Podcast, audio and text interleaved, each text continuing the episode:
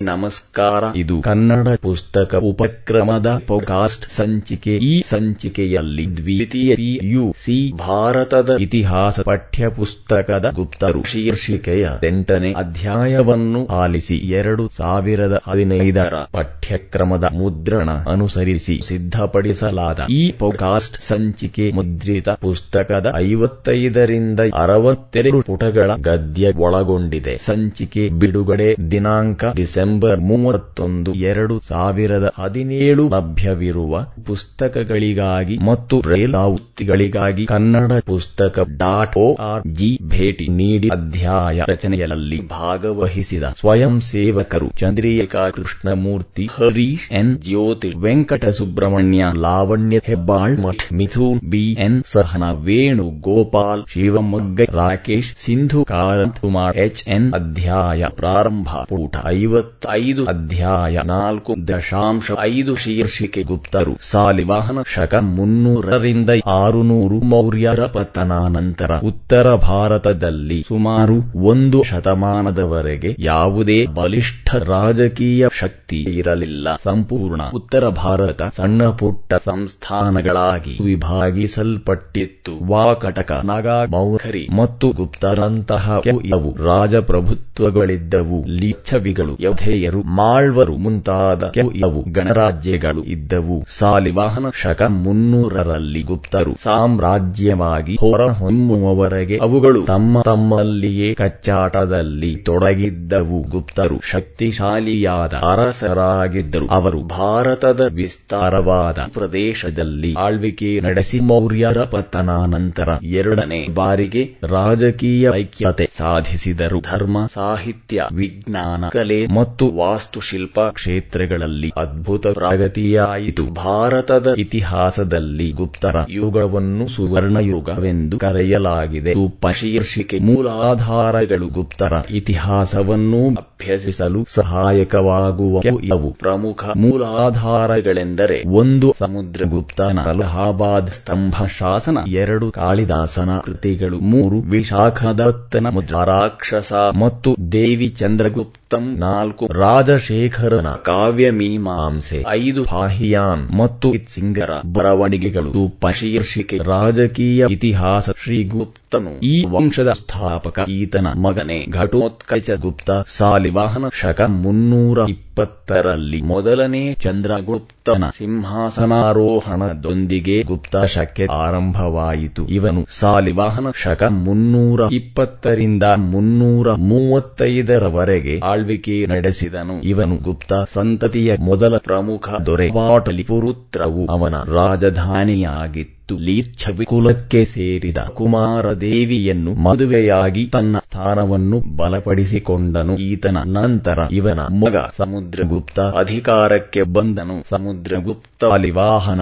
ಶಕ ಮುನ್ನೂರ ಮೂವತ್ತೈದರಿಂದ ಮುನ್ನೂರ ಎಪ್ಪತ್ತೈದು ಸಮುದ್ರಗುಪ್ತನು ಗುಪ್ತ ಸಂತತಿಯ ಶ್ರೇಷ್ಠ ದೊರೆ. ಇವನು ನಲವತ್ತು ವರ್ಷಗಳ ಕಾಲ ಆಳ್ವಿಕೆ ನಡೆಸಿದನು. ಇವನು ಒಬ್ಬ ಮಹತ್ವಾಕಾಂಕ್ಷ. ಅರಸನಾಗಿದ್ದು ಚಕ್ರವರ್ತಿಯಾಗಬೇಕೆಂಬ ಅಪೇಕ್ಷೆಯನ್ನು ಹೊಂದಿದ್ದನು. ದಿಗ್ವಿಜಯಗಳು. ಸಮುದ್ರಗುಪ್ತನು ತನ್ನ ಸೈನಿಕ ದಿಗ್ವಿಜಯಗಳಿಗೆ ಹೆಸರಾಗಿದ್ದಾನೆ. ಅವನು ವಿಸ್ತಾರವಾದ ಸಾಮ್ರಾಜ್ಯ ಸ್ಥಾಪಿಸಲು ಅನೇಕ ಯುದ್ಧಗಳನ್ನು ಕೈಗೊಳ್ಳಬೇಕಾಯಿತು. ಆದ್ದರಿಂದ ಅವನು ವಿಸ್ತರಣಾ ಮತ್ತು ಆಕ್ರಮಣಕಾರಿ ನೀತಿಯನ್ನು ಅನುಸರಿಸಿದನು. ಪುಟ ಐವತ್ತಾರು. ಚಿತ್ರ ಒಂದು. ಸಮುದ್ರಗುಪ್ತನ ಕಾಲದ ಗುಪ್ತ ಸಾಮ್ರಾಜ್ಯದ ನಕ್ಷೆ. ಈ ನಕ್ಷೆಯಲ್ಲಿ ಸಮುದ್ರ ಗುಪ್ತನ ಸಾಮ್ರಾಜ್ಯ ವಿಸ್ತಾರ ಮತ್ತು ಅವನ ದಕ್ಷಿಣದ ದಿಗ್ವಿಜಯಗಳ ಮಾರ್ಗವನ್ನು ತೋರಿಸಿದ್ದಾರೆ. ಇಲ್ಲಿ ಸಮುದ್ರ ಗುಪ್ತನ ಸಾಮ್ರಾಜ್ಯವು ಭಾರತದ ಉತ್ತರಕ್ಕೆ, ಕಾಶ್ಮೀರದವರೆಗೆ, ಪೂರ್ವಕ್ಕೆ ಅಸ್ಸಾಮಿನ ಕಾಮರೂಪ ಮತ್ತು ಬಂಗಾಳದ ಸಮತಟದವರೆಗೆ, ಪಶ್ಚಿಮಕ್ಕೆ ಪಂಜಾಬಿನ ವಕೆಗಳ ಹಬ್ಬಿದ್ದನ್ನು ತೋರಿಸಿದ್ದಾರೆ. ಈ ನಕ್ಷೆಯಲ್ಲಿ ನಾವು ಸಮುದ್ರಗುಪ್ತನ ದಕ್ಷಿಣದ ದಿಗ್ವಿಜಯ ಮಾರ್ಗದ ವಿವರಣೆಯನ್ನು ನೋಡಬಹುದು. ಈ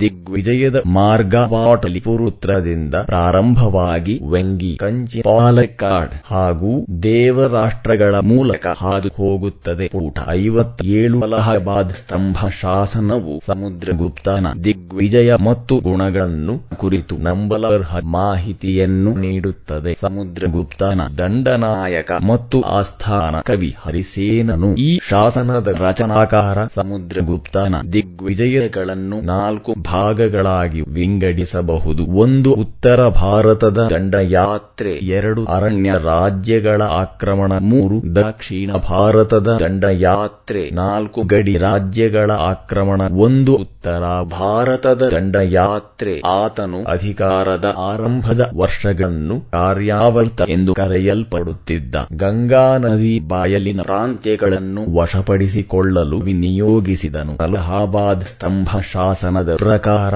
ಆತನು ತನ್ನ ಉತ್ತರದ ದಿಗ್ವಿಜಯಗಳಲ್ಲಿ ಒಂಬತ್ತು ಜನ ಅರಸರನ್ನು ಸೋಲಿಸಿದನು ಮತ್ತು ಅವುಗಳನ್ನು ತನ್ನ ಸಾಮ್ರಾಜ್ಯದಲ್ಲಿ ವಿಲೀನಗೊಳಿಸಿದನು. ಅವನು ಇದನ್ನು ದಿಗ್ವಿಜಯ ಎಂದು ಕರೆದನು. ಸಮುದ್ರಗುಪ್ತನಿಂದ ಸೋಲಿಸಲ್ಪಟ್ಟ ಆರ್ಯಾವರ್ತದ ಒಂಬತ್ತು ಜನ ಅರಸರೆಂದರೆ ನಂದಿನ್ ಬಾಲವ ಮಗ ಚಂದ್ರವರ್ಮನ್, ನಾಗದತ್ತ ನಾಗಸೇನ, ಗಣಪತಿ ನಾಗ, ಅಚ್ಯುತ, ಮಾತಿಲ ಮತ್ತು ರುದ್ರದೇವ ಎರಡು ಅರಣ್ಯ ರಾಜ್ಯಗಳ ಆಕ್ರಮಣ ವಿಂಧ್ಯ ಪರ್ವತ, ಮಧ್ಯ ಭಾರತದ ಅರಣ್ಯ ರಾಜ್ಯಗಳಾದ ಜಬ್ಬಲ್ಪುರ ರೆವಾನಾಗಪುರ ಮತ್ತು ಬಾಘೇಲ್ ಖಂಡಗಳನ್ನು ಸಮುದ್ರಗುಪ್ತನು ಆಕ್ರಮಿಸಿಕೊಂಡನು. ಮೂರು ದಕ್ಷಿಣ ಭಾರತದ ದಂಡಯಾತ್ರೆ ಉತ್ತರದ ರಾಜ್ಯಗಳ ಮೇಲೆ ತನ್ನ ಪ್ರಭುತ್ವವನ್ನು ಸಂಪೂರ್ಣವಾಗಿ ಸ್ಥಾಪಿಸಿ ತನ್ನ ಗಮನವನ್ನು ದಕ್ಷಿಣದ ಕಡೆಗೆ ಹರಿಸಿ ದಂಡಯಾತ್ರೆಯನ್ನು ಆರಂಭಿಸಿದನು. ಅವನ ಸೈನ್ಯ ಸುಮಾರು ಮೂರು ಸಾವಿರ ಮೈಲಿಗಳನ್ನು ಕ್ರಮಿಸಿತು. ಸಮುದ್ರಗುಪ್ತನು ದಕ್ಷಿಣ ಭಾರತದ ಹನ್ನೆರಡು ರಾಜರನ್ನು ಸೋಲಿಸಿದನು. ಆದರೆ ಆ ರಾಜರುಗಳನ್ನು ಅವರ ಸ್ಥಾನದಲ್ಲಿಯೇ ಪುನರ್ ನೇಮಿಸಿದನು. ಈ ಅರಸರು ಅವನ ಸಾಮಂತರಾದರು. ಹಾಗೂ ಕಪ್ಪ ಕಾಣಿಕೆ ಕೊಡಲು ಒಪ್ಪಿದರು. ಇದನ್ನು ಅವನು ಧರ್ಮ ವಿಜಯ ಎಂದು ಕರೆದನು. ಸಮುದ್ರಗುಪ್ತನಿಂದ ಸೋಲಿಸಲ್ಪಟ್ಟ ದಕ್ಷಿಣ ಭಾರತದ ಹನ್ನೆರಡು ರಾಜರುಗಳು, ಒಂದು ಕೋಸಲದ ಮಹೇಂದ್ರ, ಎರಡು ಮಹಾಕಾಂತರದ ವ್ಯಾಘ್ರರಾಜ, ಮೂರು ಕೌರಾಲದ ಮಂಟರಾಜ, ನಾಲ್ಕು ಪೀಸ್ತಪುರದ ಮಹೇಂದ್ರ, ಐದು ಕೊಟ್ಟೂರದ ಸ್ವಾಮಿದತ್ತ, ಆರು ರಾಂಡಪಲ್ಲಿಯ ದಮನ, ಏಳು ಕಂಚಿಯ ವಿಷ್ಣುಗೋಪ, ಎಂಟು ವೆಂಗಿಯ ಹಸ್ತಿವರ್ಮನ್, ಒಂಬತ್ತು ಅವಮೂಕ್ತದ ನೀಲರಾಜ ಹತ್ತು ಫಲಕಾಡದ ಉಗ್ರಸೇನ ಹನ್ನೊಂದು ದೇವರಾಷ್ಟ್ರದ ಕುಬೇರ, ಹನ್ನೆರಡು ಕುಸ್ತಲಾಪುರದ ಧನಂಜಯ, ನಾಲ್ಕು ಗಡಿ ರಾಜ್ಯಗಳ ಮೇಲಿನ ಆಕ್ರಮಣ ಸಮುದ್ರಗುಪ್ತನಿಂದ ಆಕ್ರಮಿಸಲ್ಪಟ್ಟ ಗಡಿ ರಾಜ್ಯಗಳೆಂದರೆ ಅಸ್ಸಾಮಿನ ಕಾಮರೂಪ, ಬಂಗಾಳದ ಸಮತಟ, ಪಂಜಾಬಿನ ಕತ್ರಿ, ಒಂಬತ್ತು ಪೂರ ಮತ್ತು ರೋಹಿಲ್ ಖಂಡಪೂಟ ಐವತ್ತೆಂಟು ಈ ದಿಗ್ವಿಜಯಗಳ ನಂತರ ಸಮುದ್ರಗುಪ್ತನು ತನ್ನ ವಿಜಯ ಸ್ಮರಣಾರ್ಥ ಅಶ್ವಮೇಧಯಾಗವನ್ನು ಆಚರಿಸಿದನು ಆತನು ಅಶ್ವಮೇಧ ಪರಾಕ್ರಮ ಎಂಬ ಬಿರುದನ್ನು ಧರಿಸಿದನು. ಕುದುರೆಗಳ ಚಿತ್ರಗಳುಳ್ಳ ಬಂಗಾರದ ನಾಣ್ಯಗಳನ್ನು ಹೊರಡಿಸಿದನು.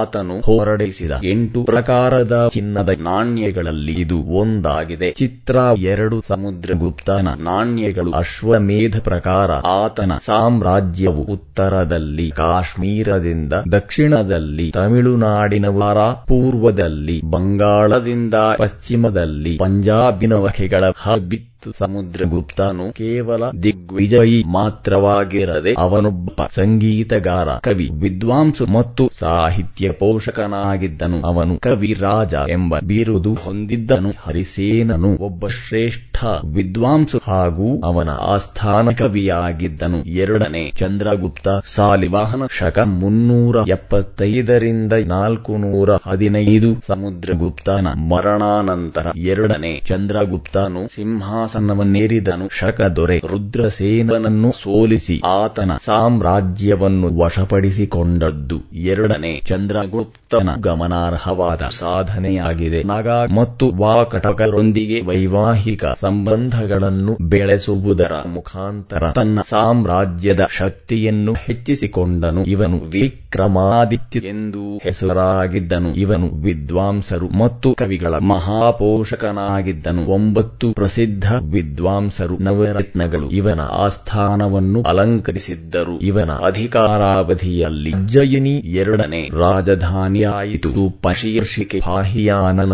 ಭೇಟಿ. ಸಾಲಿವಾಹನ ಶಕ ಮುನ್ನೂರ ತೊಂಬತ್ತೊಂಬತ್ತರಿಂದ ನಾಲ್ಕು ನೂರ ಹದಿನಾಲ್ಕು ಪಾಹಿಯಾನನು ಒಬ್ಬ ಚೀನಿ ಯಾತ್ರಿಕ. ಎರಡನೇ ಚಂದ್ರಗುಪ್ತನ ಆಳ್ವಿಕೆಯಲ್ಲಿ ಅವನು ಭಾರತಕ್ಕೆ ಭೇಟಿ ನೀಡಿದನು. ಬೌದ್ಧ ಧರ್ಮಕ್ಕೆ ಜನ್ಮ ನೀಡಿದ ಭಾರತದಲ್ಲಿ ಬೌದ್ಧ ಧರ್ಮದ ತತ್ವಗಳನ್ನು ಅಧ್ಯಯನ ಮಾಡುವ ಸಲುವಾಗಿ ಅವನು ಭಾರತಕ್ಕೆ ಬಂದಿದ್ದನು. ಇವನು ತನ್ನ ಅನುಭವಗಳನ್ನು ಘೋಖೋಕಿ ಎಂಬ ಪುಸ್ತಕದಲ್ಲಿ ದಾಖಲಿಸಿದ್ದಾನೆ. ಈ ಪುಸ್ತಕವು ಅಂದಿನ ಧಾರ್ಮಿಕ, ಆರ್ಥಿಕ ಮತ್ತು ಸಾಮಾಜಿಕ ಸ್ಥಿತಿಗಳ ಮೇಲೆ ಬೆಳಕು ಚೆಲ್ಲುತ್ತದೆ. ಸುವರ್ಣಯುಗ ಭಾರತೀಯ ಇತಿಹಾಸದಲ್ಲಿ ಗುಪ್ತರ ಕಾಲವು ವಿಶಿಷ್ಟ ಸ್ಥಾನವನ್ನು ಪಡೆದಿದೆ. ಈ ಯುಗದ ಸರ್ವಾಂಗೀಣ ಬೆಳವಣಿಗೆಯಿಂದಾಗಿ ಯುರೋಪಿನ ಬರಹಗಾರರು ಈ ಕಾಲವನ್ನು ಗ್ರೀಸ್ನ ಪೆರಿಕ್ಲಸ್ ರೋಮ್ನ ಅಗಸ್ಟಸ್ ಪೂಟ ಐವತ್ತೊಂಬತ್ತು ಸಿಲ್ಜರ್ ಹಾಗೂ ಇಂಗ್ಲೆಂಡಿನ ರಾಣಿ ಎಲಿಜಬೆತ್ ಕಾಲಕ್ಕೆ ಹೋಲಿಸಿದ್ದಾರೆ. ಧರ್ಮ, ಶಿಕ್ಷಣ, ಸಾಹಿತ್ಯ, ಕಲೆ ಮತ್ತು ವಾಸ್ತುಶಿಲ್ಪ, ವಿಜ್ಞಾನ ಮತ್ತು ತಂತ್ರಜ್ಞಾನ ಕ್ಷೇತ್ರಗಳಲ್ಲಿ ಅವರ ಸಾಧನೆ ಅಸಾಮಾನ್ಯವಾಗಿವೆ.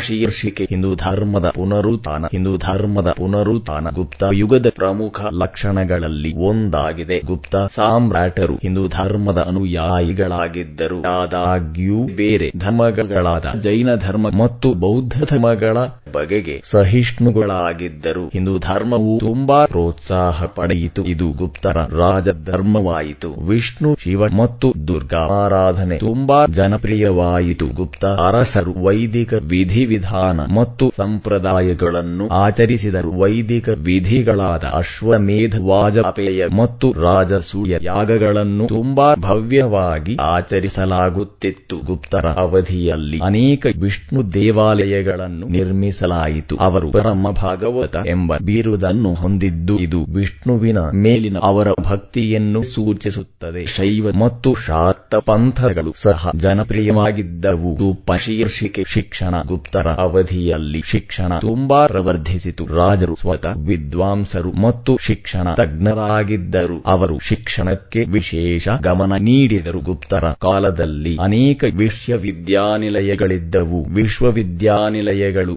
ಭಾರತೀಯ ವಿದ್ಯಾರ್ಥಿಗಳನ್ನು ಮಾತ್ರವಲ್ಲದೆ ವಿದೇಶಿ ವಿದ್ಯಾರ್ಥಿಗಳನ್ನು ಆಕರ್ಷಿಸಿದವು. ತಕ್ಷಶಿಲ ನಳಂದಾಜಂತ ಮತ್ತು ಸಾರನಾಥಗಳು ಗುಪ್ತರ ಹೆಸರಾಂತ ವಿಶ್ವವಿದ್ಯಾನಿಲಯಗಳಾಗಿದ್ದವು. ಪಾಟಲಿಪುರುತ್ರ ಮತ್ತು ವಲ್ಲಭಿ ಪ್ರಸಿದ್ಧ ಶಿಕ್ಷಣ ಕೇಂದ್ರಗಳಾಗಿದ್ದವು. ಮುಖ್ಯ ವಿಷಯಗಳಾದ ಪುರಾಣಗಳು, ಸಾಹಿತ್ಯ, ತತ್ವಶಾಸ್ತ್ರ ಅಂಕ ಗಣಿತ ಜ್ಯೋತಿಷ್ಯ ಶಾಸ್ತ್ರ ಮತ್ತು ವಿಜ್ಞಾನ ಪ್ರಮುಖವಾಗಿ ಬೋಧಿಸಲ್ಪಡುತ್ತಿದ್ದವು ಶೀರ್ಷಿಕೆ ಸಾಹಿತ್ಯ ಶ್ಲೋಕ ರೂಪದಲ್ಲಿದ್ದ ವೇದಗಳನ್ನೊಳಗೊಂಡಂತೆ ಧಾರ್ಮಿಕ ಸಾಹಿತ್ಯವನ್ನು ಗುಪ್ತರ ಅವಧಿಯಲ್ಲಿ ಬರವಣಿಗೆಯ ರೂಪಕ್ಕೆ ತರಲಾಯಿತು. ಗುಪ್ತರ ಯುಗವನ್ನು ಸಂಸ್ಕೃತ ಸಾಹಿತ್ಯದ ಸುವರ್ಣಯುಗ ಎಂದು ಕರೆಯಲಾಗಿದೆ. ಸಮುದ್ರಗುಪ್ತನು ಕವಿಗಳಲ್ಲಿ ರಾಜನೆಂದು ಅಲಹಾಬಾದ್ ಶಾಸನದಲ್ಲಿ ವಿವರಿಸಲಾಗಿದೆ. ಅವನೊಬ್ಬ ಶ್ರೇಷ್ಠ ಸಂಗೀತಗಾರ ಮತ್ತು ಪ್ರಸಿದ್ಧ ವೇದ ವಿದ್ವಾಂಸನಾಗಿದ್ದನು. ಎರಡನೇ ಚಂದ್ರಗುಪ್ತನ ಆಸ್ಥಾನದಲ್ಲಿ ನವರತ್ನರಿದ್ದರು ಇವರಲ್ಲಿ ಕಾಳಿದಾಸನು ಪ್ರಾಚೀನ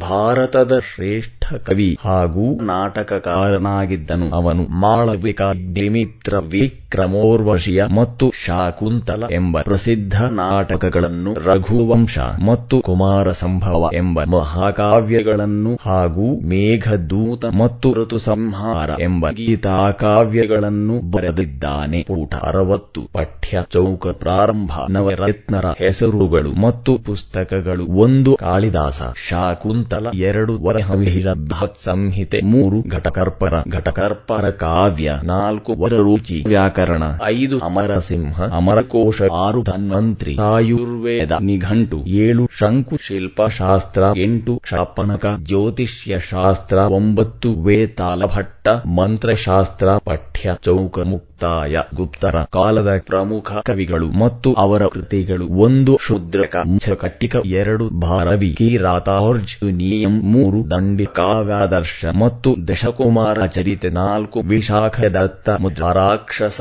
ಮತ್ತು ದೇವಿ ಚಂದ್ರಗುಪ್ತಂ, ಐದು, ವಿಷ್ಣು ಶರ್ಮ ಪಂಚತಂತ್ರ, ಆರು, ಭವಭೂತಿ, ಉತ್ತರ ರಾಮಚರಿತೆ, ಏಳು, ಚರಕ ಚರಕ ಸಂಹಿತೆ, ಎಂಟು, ಸುಶ್ರುತ ಸುಶ್ರುತ ಸಂಹಿತೆ, ಒಂಬತ್ತು, ಶಂಕು ಶಿಲ್ಪಶಾಸ್ತ್ರ, ಹತ್ತು ಅಮರಸಿಂಹ ಅಮರಕೋಶ ಶೀರ್ಷಿಕೆ ವಿಜ್ಞಾನ ಮತ್ತು ತಂತ್ರಜ್ಞಾನ ವಿಜ್ಞಾನ ಗಣಿತ ಖಗೋಳಶಾಸ್ತ್ರ ವೈದ್ಯ ಶಾಸ್ತ್ರ ಮತ್ತು ಲೋಹ ಶಾಸ್ತ್ರಗಳಲ್ಲಿ ಅದ್ಭುತ ಪ್ರಗತಿ ಸಾಧಿಸಲಾಗಿತ್ತು. ಆರ್ಯಭಟನು ಈ ಕಾಲದ ಶ್ರೇಷ್ಠ ಗಣಿತಶಾಸ್ತ್ರಜ್ಞ ಮತ್ತು ಖಗೋಳ ವಿಜ್ಞಾನಿಯಾಗಿದ್ದನು. ಅವನು ತನ್ನ ಗ್ರಂಥ ಸೂರ್ಯ ಸಿದ್ಧಾಂತದಲ್ಲಿ ಭೂಮಿಯು ತನ್ನ ಅಕ್ಷದ ಮೇಲೆ ಹೇಗೆ ಸುತ್ತುತ್ತದೆ ಹಾಗೂ ಚಂದ್ರ ಮತ್ತು ಸೂರ್ಯ ಗ್ರಹಣಗಳು ಹೇಗೆ ಸಂಭವಿಸುತ್ತವೆ ಎಂದು ಚರ್ಚಿಸಿದ್ದಾನೆ. ಆರ್ಯಭಟೀಯ ಅವನ ಇನ್ನೊಂದು ಕೃತಿಯಾಗಿದೆ. ಅವನು ತನ್ನ ಈ ಕೃತಿಯಲ್ಲಿ ದಶಮಾಂಶ ಪದ್ಧತಿಯ ಬಗ್ಗೆ ವಿವರಿಸಿದ್ದಾನೆ. ಬ್ರಹ್ಮಗುಪ್ತ ಇನ್ನೊಬ್ಬ ಗಣಿತ ಶಾಸ್ತ್ರಜ್ಞ ಆತನು ಶೂನ್ಯದ ಪ್ರಾಮುಖ್ಯತೆಯನ್ನು ತಿಳಿಸಿದ್ದಾನೆ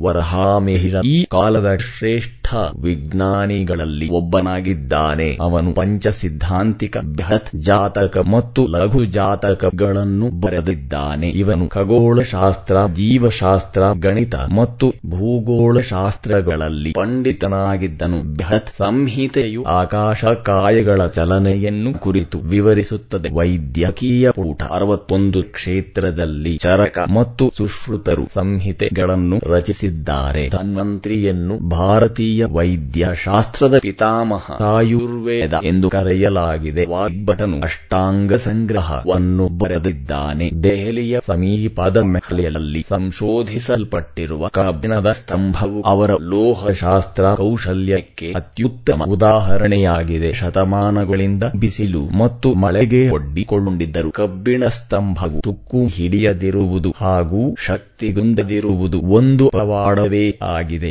ಶೀರ್ಷಿಕೆ ಕಲೆ ಮತ್ತು ವಾಸ್ತುಶಿಲ್ಪ. ಭಾರತೀಯ ದೇವಾಲಯ ವಾಸ್ತುಶಿಲ್ಪದ ಮೂಲ ರಚನಾತ್ಮಕ ಲಕ್ಷಣಗಳು ಗುಪ್ತರ ಕಾಲದಲ್ಲಿ ಅಭಿವೃದ್ಧಿಯಾಯಿತು. ಮಥುರಾ ಬನಾರಸ್, ಪಾಟ್ನಾ, ಉದಯಗಿರಿ, ದೇವಗಢ್ ಮುಂತಾದವುಗಳು ಅವರ ಕಾಲದ ಪ್ರಮುಖ ಕಲಾ ಚಟುವಟಿಕೆಯ ಕೇಂದ್ರಗಳಾಗಿದ್ದವು. ದೇವಗಢ್ನ ಧಾವತಾರ ದೇವಾಲಯವು ಗುಪ್ತರ ಕಾಲದ ಮೊದಲ ದೇವಾಲಯವಾಗಿದೆ. ಭೂಮಾರದ ಶಿವ ದೇವಾಲಯ ಮತ್ತು ಬಿಟ್ಟಿರ್ ಗಾಂವ್ನ ಇಟ್ಟಿಗೆ ದೇವಾಲಯ ಗುಪ್ತರ, ಇತರ ದೇವಾಲಯಗಳಾಗಿವೆ. ಗುಪ್ತರ ಅವಧಿಯಲ್ಲಿ ಅನೇಕ ಬುದ್ಧನ ವಿಗ್ರಹಗಳನ್ನು ಪ್ರತಿಷ್ಠಾಪಿಸಲಾಗಿದೆ. ಸುಲ್ತಾನ್ಗಂಜ್ ನಡುವರೆ ಅಡಿ ಎತ್ತರದ ಸುಂದರವಾದ ಬುದ್ಧನ ವಿಗ್ರಹವು ಈಗ ಬರ್ಮಿಂಗ್ಹ್ಯಾಮ್ನ ವಸ್ತು ಸಂಗ್ರಹಾಲಯದಲ್ಲಿ ಸಂರಕ್ಷಿಸಲ್ಪಟ್ಟಿದೆ. ಗುಪ್ತರು ಚಿತ್ರಕಲೆಗೆ ವಿಶೇಷವಾದ ಪ್ರೋತ್ಸಾಹ ನೀಡಿದರು. ಗುಪ್ತರ ವರ್ಣಕಲೆಯ ಅತ್ಯುತ್ತಮ ಉದಾಹರಣೆಗಳು ಗ್ವಾಲಿಯರ್ ಸಮೀಪದ ಬಾಗ್ನ ಗೋಡೆಗಳ ಮೇಲಿವೆ. ಗುಪ್ತ ಅರಸರು ಗಜಂತದಲ್ಲಿ ಅನೇಕ ಗುಹಾಂತರ ದೇವಾಲಯಗಳನ್ನು ನಿರ್ಮಿಸಿದ್ದಾರೆ. ಗುಪ್ತರ ಕಾಲದ ಕಲಾವಿದರು ಬುದ್ಧನ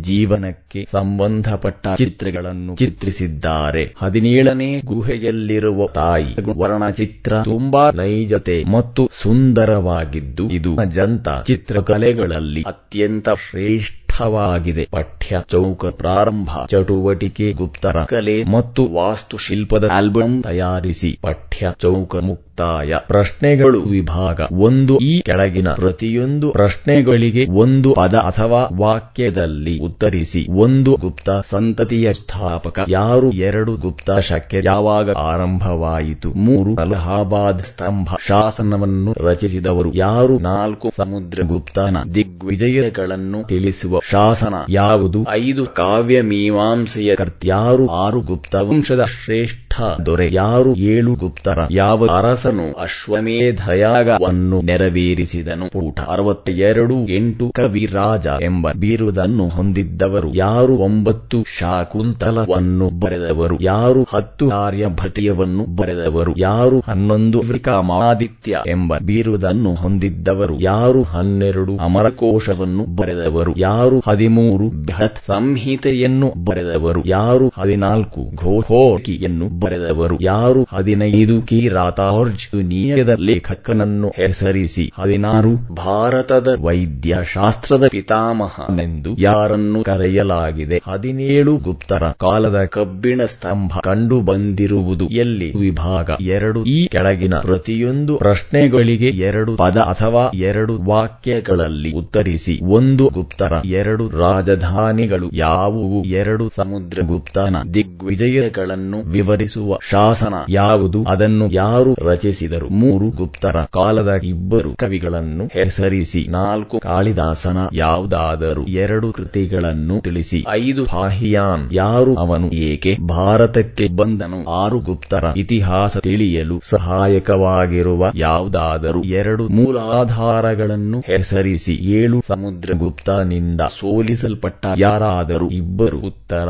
ಭಾರತದ ರಾಜರುಗಳನ್ನು ಹೆಸರಿಸಿ ಎಂಟು ಸಮುದ್ರಗುಪ್ತನಿಂದ ಸೋಲಿಸಲ್ಪಟ್ಟ ಯಾರಾದರೂ ಇಬ್ಬರು ದಕ್ಷಿಣ ಭಾರತದ ರಾಜ್ಯಗಳನ್ನು ಹೆಸರಿಸಿ ಒಂಬತ್ತು ಗುಪ್ತರ ಕಾಲದ ಯಾವುದಾದರೂ ಎರಡು ಹೆಸರಾಂತ ವಿಶ್ವವಿದ್ಯಾನಿಲಯಗಳನ್ನು ಹೆಸರಿಸಿ ಹತ್ತು ವರಾಹಮಿಹಿರನ ಯಾವುದಾದರೂ ಎರಡು ಕೃತಿಗಳನ್ನು ಹೆಸರಿಸಿ ಹನ್ನೊಂದು ಗುಪ್ತರ ಕಾಲದ ಯಾವುದಾದರೂ ಎರಡು ವಾಸ್ತುಶಿಲ್ಪದ ಕೇಂದ್ರಗಳನ್ನು ಹೆಸರಿಸಿ ವಿಭಾಗ ಮೂರು ಕೆಳಗಿನ ಪ್ರಶ್ನೆಗೆ ಹದಿನೈದರಿಂದ ಇಪ್ಪತ್ತು ವಾಕ್ಯಗಳಲ್ಲಿ ಉತ್ತರಿಸಿ. ಒಂದು ಸಮುದ್ರಗುಪ್ತನ ದಿಗ್ವಿಜಯಗಳನ್ನು ವಿವರಿಸಿ. ನಾಲ್ಕು ಕೆಳಗಿನ ಪ್ರಶ್ನೆಗೆ ಮೂವತ್ತರಿಂದ ನಲವತ್ತು ವಾಕ್ಯಗಳಲ್ಲಿ ಉತ್ತರಿಸಿ. ಒಂದು ಗುಪ್ತರ ಕಾಲವನ್ನು ಭಾರತದ ಇತಿಹಾಸದಲ್ಲಿ ಸುವರ್ಣ ಯುಗ ಎಂದು ಏಕೆ ಕರೆಯುತ್ತಾರೆ? ಅಧ್ಯಾಯ ಮುಕ್ತಾಯ.